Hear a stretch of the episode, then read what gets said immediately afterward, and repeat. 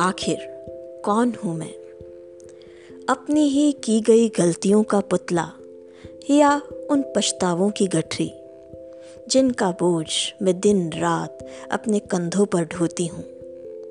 आखिर कौन हूँ मैं? उम्मीद के बहुत कम पानी में भी पनपता हुआ एक रेगिस्तानी पौधा या हर मौसम से लड़कर भी खुश रहने वाला सदाबहार। आखिर कौन हूँ मैं?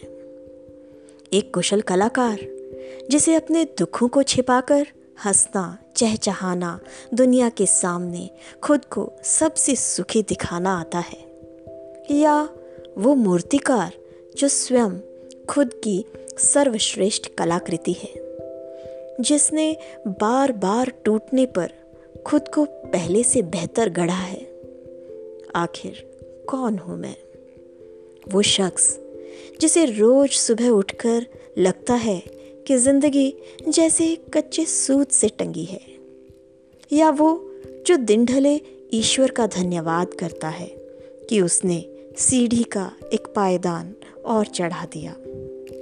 इन सब में से कौन हूँ मैं? या थोड़ी थोड़ी सब हूँ मैं?